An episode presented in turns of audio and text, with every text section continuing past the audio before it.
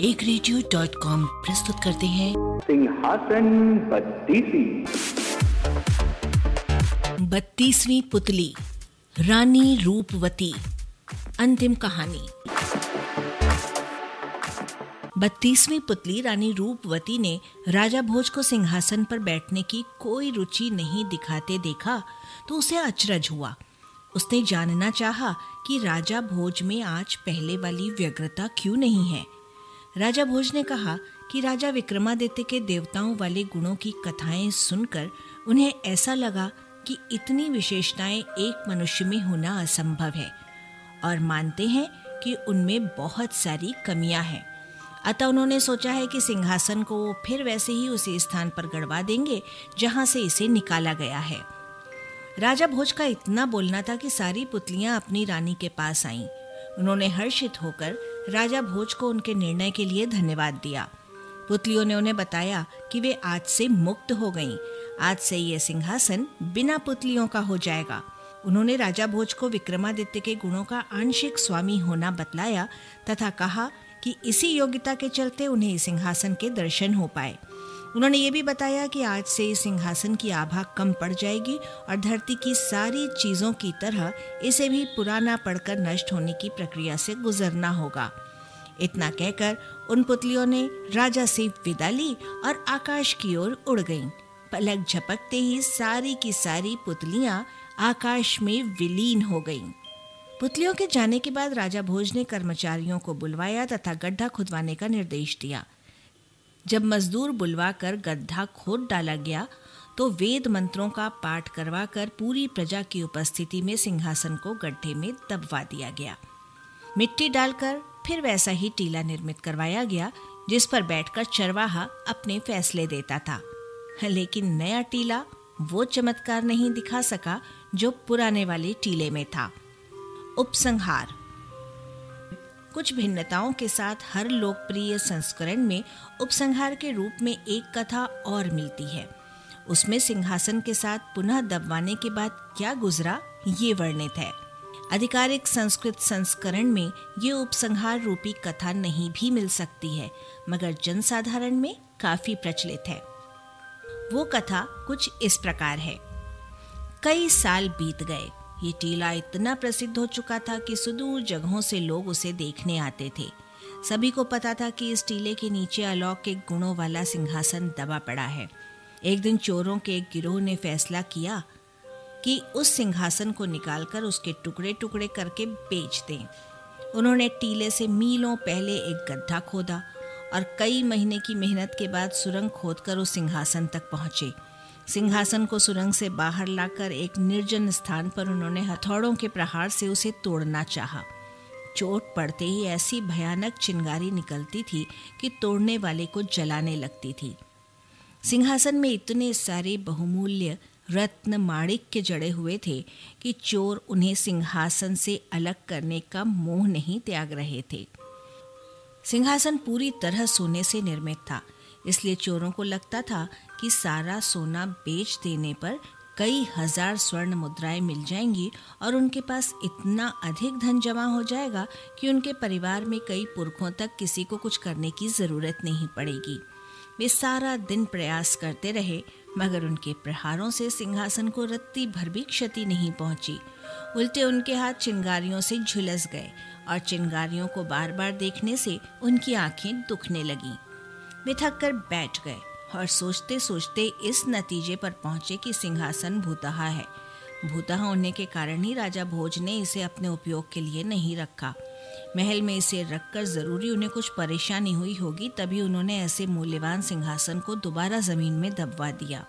वे इसका मुँह राजा भोज की तरह ही त्यागने की सोच रहे थे, तभी उनका मुखिया बोला कि सिंहासन को तोड़ा नहीं जा सकता। पर उसे इसी अवस्था में उठाकर दूसरी जगह तो ले जाया जा सकता है।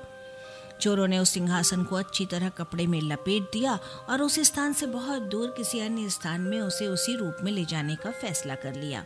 वे सिंहासन को लेकर कुछ महीनों की यात्रा के बाद दक्षिण के एक राज्य में पहुँचे।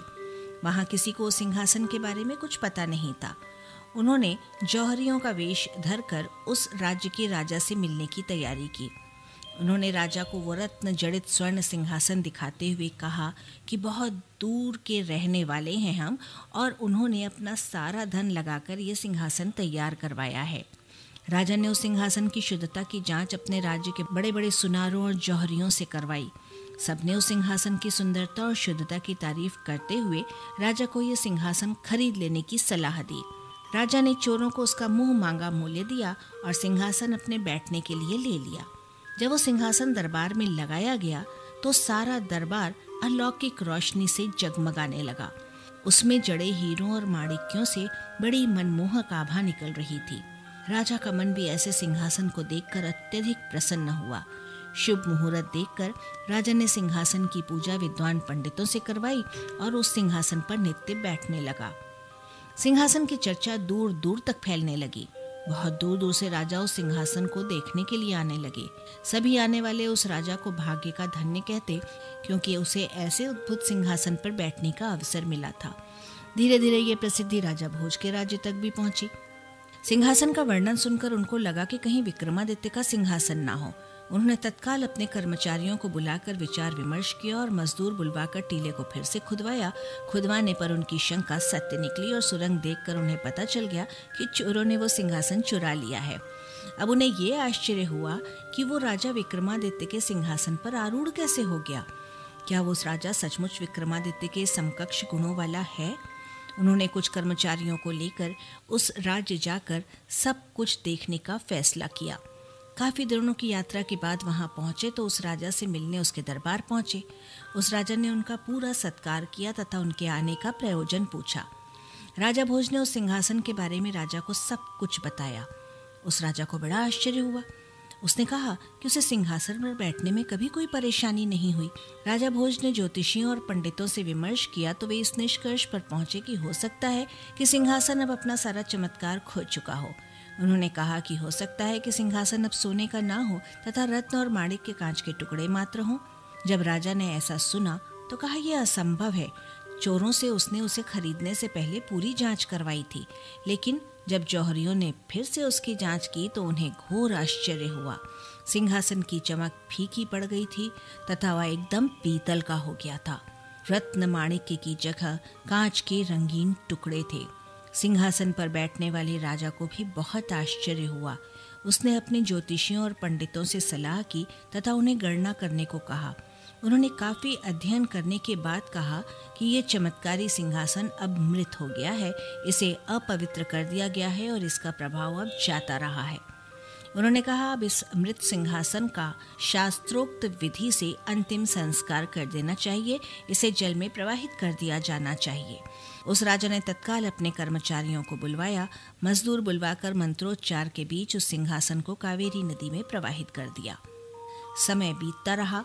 वो सिंहासन इतिहास के पन्नों में सिमट कर रह गया। लोक कथाओं और जनश्रुतियों में उसकी चर्चा होती रही। अनेक राजाओं ने विक्रमादित्य का सिंहासन प्राप्त करने के लिए कालांतर में एक से बढ़कर एक गोताखोरों को तैनात किया और कावेरी नदी को छान मारा गया।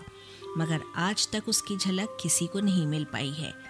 लोगों का विश्वास है कि आज भी विक्रमादित्य की सी खूबियों वाला अगर कोई शासक हो तो वो सिंहासन अपनी सारी विशेषताओं और चमक के साथ बाहर आ जाएगा।